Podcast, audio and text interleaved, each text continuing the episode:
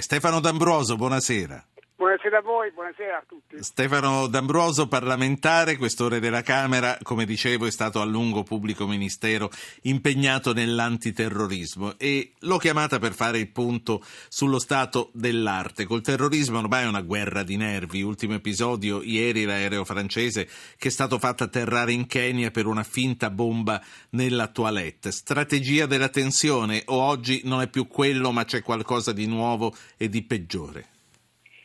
Ma senz'altro oh, si tratta, verosimilmente si tratterà, come accerteranno oh, le indagini che sono partite immediatamente, eh, di un fatto che non rientra in una strategia che parte da un grande capo. Oh, due possono essere state le, le possibili cause delle, dei fatti di ieri sul, sulla, sull'aereo dell'Air France. Da un lato uh, un, uh, appunto, persone eh, che hanno oh, parzialmente voluto giocare o comunque più che giocare hanno utilizzato oh, in una maniera assolutamente eh, insomma, stupida il, uh, questo, questo periodo storico in cui c'è una percezione del rischio evidentemente diffusissima, una percezione della paura diffusissima, per cui hanno fatto questo con tutta la uh, stupidità del caso.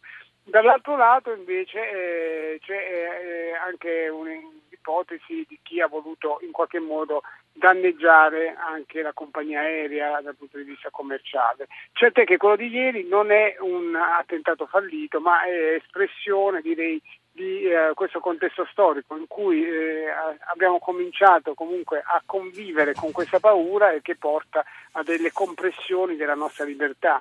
Eh, diversi anni fa forse difficilmente ci sarebbe stato eh, il blocco dell'aereo, quindi l'atterraggio di, emergenza in un altro aeroporto come Mombasa, ma uh, verosimilmente ci sarebbe stato un accertamento veloce a bordo per capire che non si trattava appunto di ordigno ma di qualcos'altro. Ecco, dall'11 settembre in poi, da una quindicina d'anni, eh, stiamo convivendo con eh, una paura a cui non eravamo abituati e che condiziona il nostro quotidiano. Quindi non è un attentato fallito, questo è molto, mm, è molto significativo quello che lei sta dicendo eh, di fronte a una finta bomba, significa che, eh, che, sia uno scherzo idiota, che sia quello che sia, insomma eh, l'attentato è andato a segno e la tensione aumenta. Ehm, sì. D'Ambroso, Oggi a Milano è cominciato il processo alla famiglia Sergio, questi foreign fighters che erano guidati da una delle figlie. Tutti sappiamo, stiamo parlando di Fatima, sappiamo di che cosa stiamo parlando.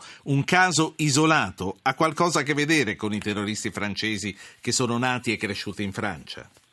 Beh, le, la, la, qualità e la, le caratteristiche sono assolutamente quelle, nel senso ci troviamo di fronte a persone che sicuramente hanno dei profili di disagio personale, se non mentale, come appunto eh, emerge dalle telefonate eh, insensate, fuori, fuori di testa della, di, di, Fatima alla famiglia direttamente lì dai luoghi eh, di guerra che lei ha raggiunto. Ehm, è un, caso anche di smarrimento familiare e genitoriale, se è vero che è riuscita a coinvolgere due anziani genitori, peraltro di origini meridionali italiane, che si sono ritrovati per amore mater- genitoriale, per amore nei confronti di questa figlia, a decidere di sconvolgere la loro vita per seguirla eh, e addirittura appunto poi essere arrestati proprio perché oramai quello è un vero e proprio reato, organizzarsi per andare in luoghi di guerra, per uh, associarsi in qualche modo alle ragioni ideologiche dell'ISIS e, eh, oggi è un reato e quindi eh, sono state arrestate addirittura la madre è morta a causa eh,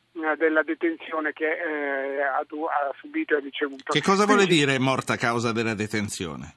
Eh, nel senso che eh, da quello che è emesso dai giornali evidentemente subito dopo la scarcerazione è, è, è, è morta e quindi evidentemente eh, se, se avrà, avrà, vissuto uh, un periodo di uh, sovrastress uh, per quell'età no, no, no, non prospettabile. Non Quindi non sta accusando di niente accaduto per opera di terzi dentro il carcere, questo volevo sapere. No, assolutamente no, assolutamente no, sono stati eh, senz'altro... No, no, ho capito, ho capito quello che vuole dire, quindi una, una vicenda comunque soggettiva. Senta, è stato facile intercettare e capire che questa famiglia si stava organizzando in un modo pericoloso? Glielo chiedo perché eh, voglio capire se eh, è possibile pensare che comunque siamo circondati da gente così non ancora individuata.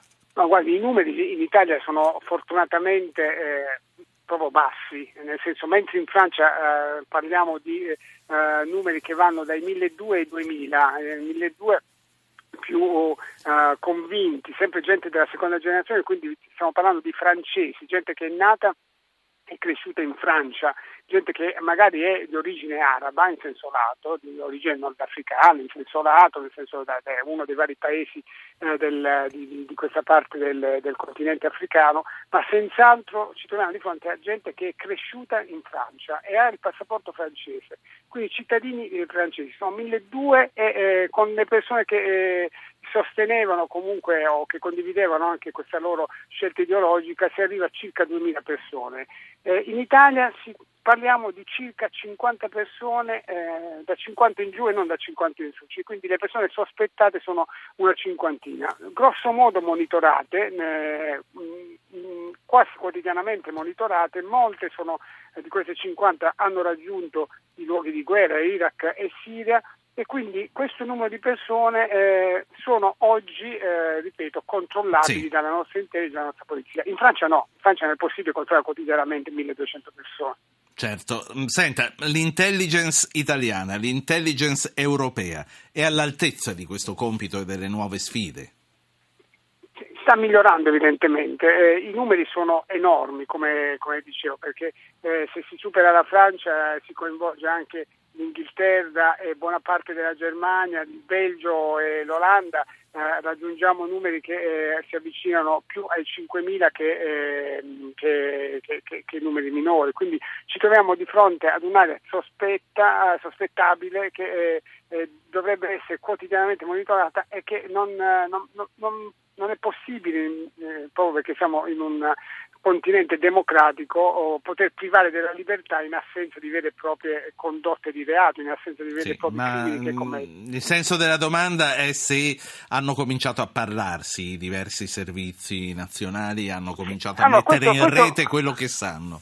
No, questo, questo, assolutamente sì, cioè è, è, migliorato senz'altro rispetto soltanto a, a qualche anno fa lo scambio di informazioni, uno scambio di informazioni che eh, non soltanto io, appunto, passa dalla condivisione in rete di tutte le informazioni eh, necessarie, ma proprio per, c'è una uh, convinta uh, una, una, convinzione maturata appunto dalle esperienze purtroppo negative dell'ultimo anno in Francia che questo fenomeno, essendo di per sé transnazionale, necessariamente deve vedere la cooperazione dei vari servizi.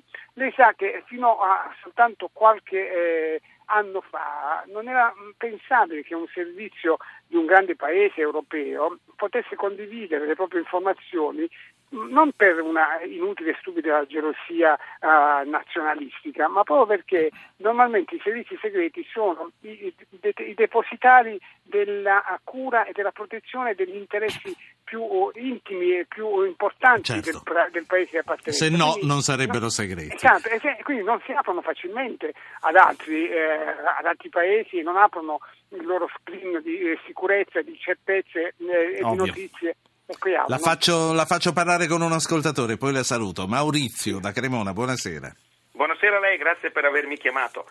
Vorrei fare questa domanda al signore esperto. Quanto costa al contribuente italiano eh, i costi dell'antiterrorismo, polizia, controlli, eccetera, oltre al disagio ovviamente che è stato citato prima, ma in, proprio in termini sì. eh, in euro in sostanza, perché so che in Francia il problema è molto grave e i costi sono elevati oltre al disagio e alle vittime. Allora, grazie a lei Maurizio. Prima che eh, l'onorevole D'Ambroso risponda, saluto la prossima e ultima ospite, è un piacere averla al telefono, è Amanda Sandrelli. Buonasera Sandrelli. Buonasera, buonasera a voi. Allora, eh, lascio all'onorevole D'Ambroso rispondere alla domanda sul terrorismo, poi vengo a teatro da lei. Allora, D'Ambroso. Certo, uh, si tratta della sicurezza del nostro Paese e che non vede una voce che è destinata esclusivamente al terrorismo di matrice islamica. Questo per dire che è difficile calcolare quanto dalle nostre tasse, che sono comunque alte, il, uh, una quota sia uh, miratamente destinata solo al contrasto al terrorismo. Lei si immagini, parlo con l'ascoltatore evidentemente, lei si immagini appunto che la sicurezza non comprende soltanto eh, il, appunto, il fenomeno del contrasto al terrorismo, ma comprende altri tipi di criminalità che passano dalla criminalità che va da, da sotto casa nostra, sì. quella ordinaria, quella quotidiana, sino ad altri tipi di mafie che comunque popolano il, non solo il nostro territorio ma il territorio europeo. Quindi è difficile fare una, individuare un aumento di spesa in, in, termini di sicurezza legate al terrorismo di matrice. Dottor D'Ambroso, grazie per questa conversazione. Stefano D'Ambroso, questore della Camera, è stato pubblico ministero antiterrorismo per moltissimi anni. Grazie a lei per essere intervenuto. Grazie a voi, grazie.